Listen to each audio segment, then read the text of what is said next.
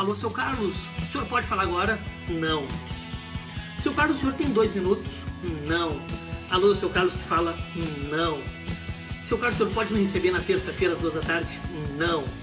Bom, eu estou dando um exemplo aqui do seu Carlos que disse não para um vendedor que ligou, para um vendedor que mandou um áudio no WhatsApp, para um vendedor que talvez estivesse presencialmente com ele.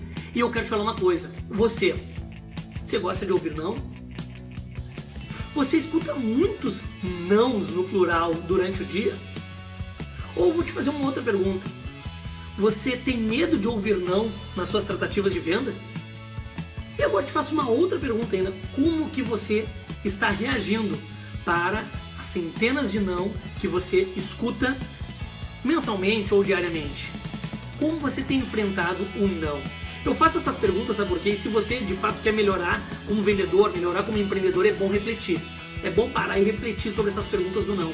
Porque tem muitos vendedores, muitos profissionais que não sabem escutar não. Não sabem escutar não. Será que eu e você sabemos escutar o não? Qual é a nossa reação quando escutamos o não? Ficamos bravos? Temos inteligência emocional, equilíbrio, virtude para escutar o não? Como nos posicionamos com o não? É o fim de uma venda? É o fim de uma relação? É o fim de uma negociação?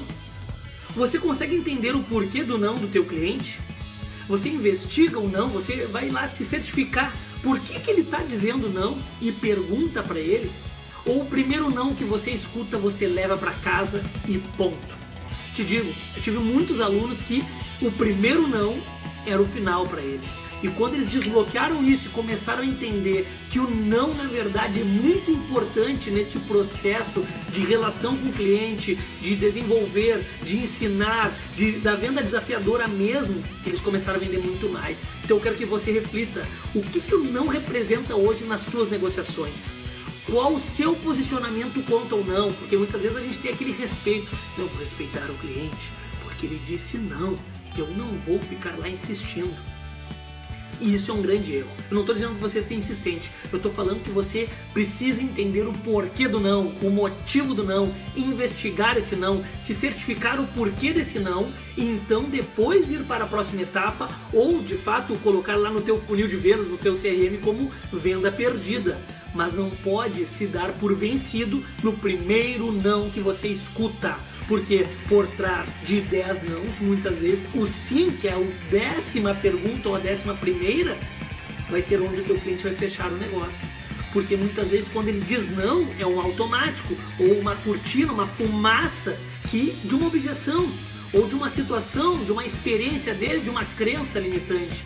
Entenda, não aceite o não como resposta final. Entenda o que está por trás desse não, o verdadeiro motivo. Você pode ter certeza o profissional de vendas que começa a ter a mentalidade de não levar o não para casa e se empenhar em entender o porquê desse não, mapear, modelar, correr atrás, investigar o porquê desse não, então trazer soluções, ele vai vender muito mais. Você pode ter certeza. Pare para pensar agora, nos últimos seis meses, quantos não foi veredito e você desistiu? Quanto você poderia ter vendido? Quantas pessoas você poderia ter ajudado com o teu produto, com o teu serviço? Quanto de comissão você perdeu porque você aceitou o não. Então veja bem, pega esse vídeo e assista ele quantas vezes for necessário para que a partir de hoje a sua mentalidade desbloqueie e você não aceite o não como resposta, o não como uma resposta rasa. Você vai buscar uma resposta aprofundada, uma resposta com justificativa, com motivo, uma resposta com porquê. Assim você vai estar se desenvolvendo e ajudando os seus clientes. Espero que a partir de hoje o não não seja a resposta final que você leve para casa todos os dias nas suas abordagens.